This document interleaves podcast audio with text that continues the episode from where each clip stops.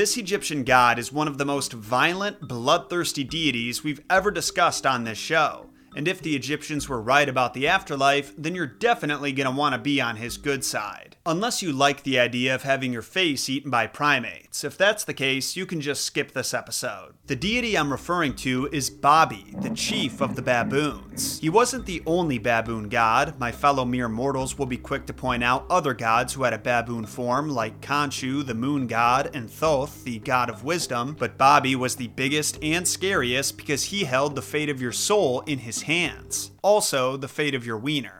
Before we get lost down that rabbit hole, though, I want to announce that the newest line of Messed Up Origins merchandise has dropped over at meremortals.store. We've got these super fresh embroidered hoodies sporting the Messed Up Origins logo, trucker hats, t shirts, and of course, the embroidered Shut Up Derek tees. But we're doing things a little different this time around. In addition to producing channel merch, we plan to go beyond the Messed Up Origins brand and make Mere Mortals a way to express your appreciation of all things mythology mythology and folklore. You can get a head start on that now with the Greek and Egyptian collections, but we've got more designs on the way, especially with the holidays coming up prime folklore and myth season. If you want to see our wares for yourself, just go to meremortals.store. I'll put a link in the description and pinned comment to save your thumbs from all that typing. But let's get back to Babi the Baboon. Who is he and what does he do? As an underworld deity, Babi was considered the son of Osiris, the lord of the underworld, and his name could be translated to Bull of the Baboons, meaning he was the chief baboon, and that's a pretty big deal because the ancient Egyptians held baboons in high regard. They noticed that baboons stretch and chatter when they wake up to the morning sun,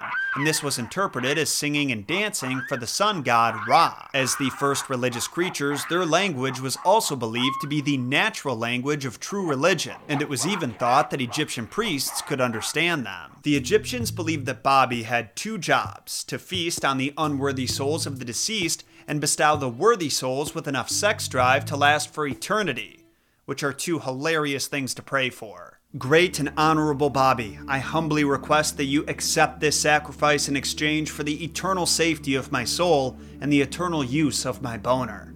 Okay, they may have used different terminology, but that really is what Babi's worshippers asked him for. If you know anything about baboons, you can probably guess why, but I'll spell it out for those who don't. Baboons, specifically Hamadryas baboons, are big fans of the SEX and the Egyptians, who are known for deifying animals and assigning them domains that relate to their characteristics, did exactly that with Babi. Almost all of the ancient representations of him include his wiener, and some have a big ol' set of balls, which, if you've seen BBC's documentary on the Hamadryas baboon, you'll know these are totally accurate portrayals. Nothing is exaggerated. Not one thing, and certainly not two things. But let's not sexualize Babi too much, eh? After all, his schlong does serve other purposes. For one, he uses it as the deadbolt lock on the doors of heaven meaning he controls the underworld sky and how much light passes into it. And when Babi isn't cop blocking the sun, he uses it as a mast for the boat that carries souls to Aru, the islands where the fields of reeds are located. I don't know how big that boat was, but I don't think it matters.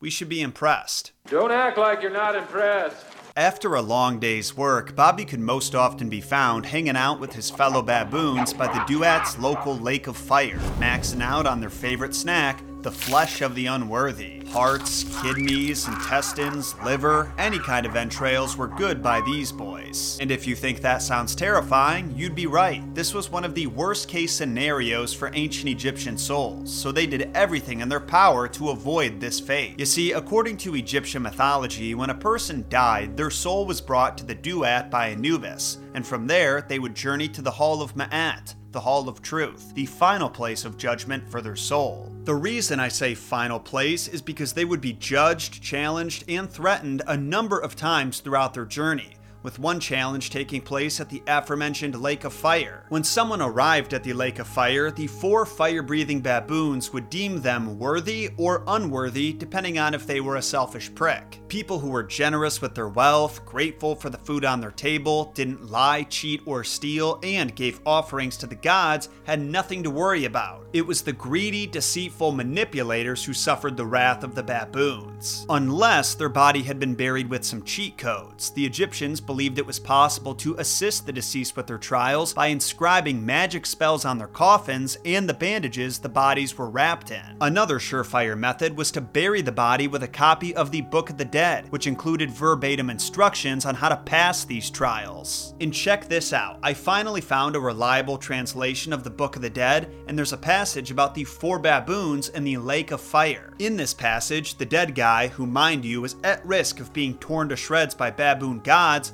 requests they devour the evil that's within him instead and then send him to a world full of tasty snacks.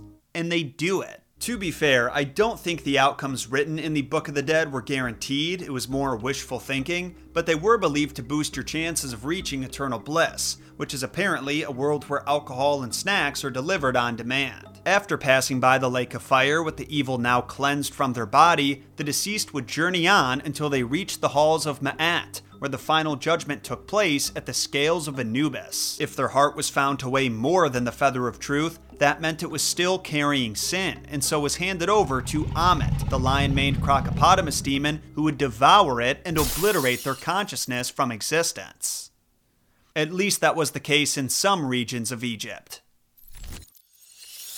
In other regions, it was Babi who awaited the results of the final judgment and would eagerly feast on the entrails of the unworthy. As this line from the Book of the Dead states, O ye gods who dwell in the hall of double Ma'at, who are without evil in your bodies and who live upon right and truth, deliver me from the god Babi, who feedeth upon the entrails of the mighty ones upon the day of the great judgment. So, if the prospect of having your heart devoured by a crocopotamus wasn't scary enough for you, maybe a giant baboon god will be. Which brings up a great comment question of the day. Which would you rather be eaten by? Let me know by hitting up Messed Up Origins on our social media channels, links in the description.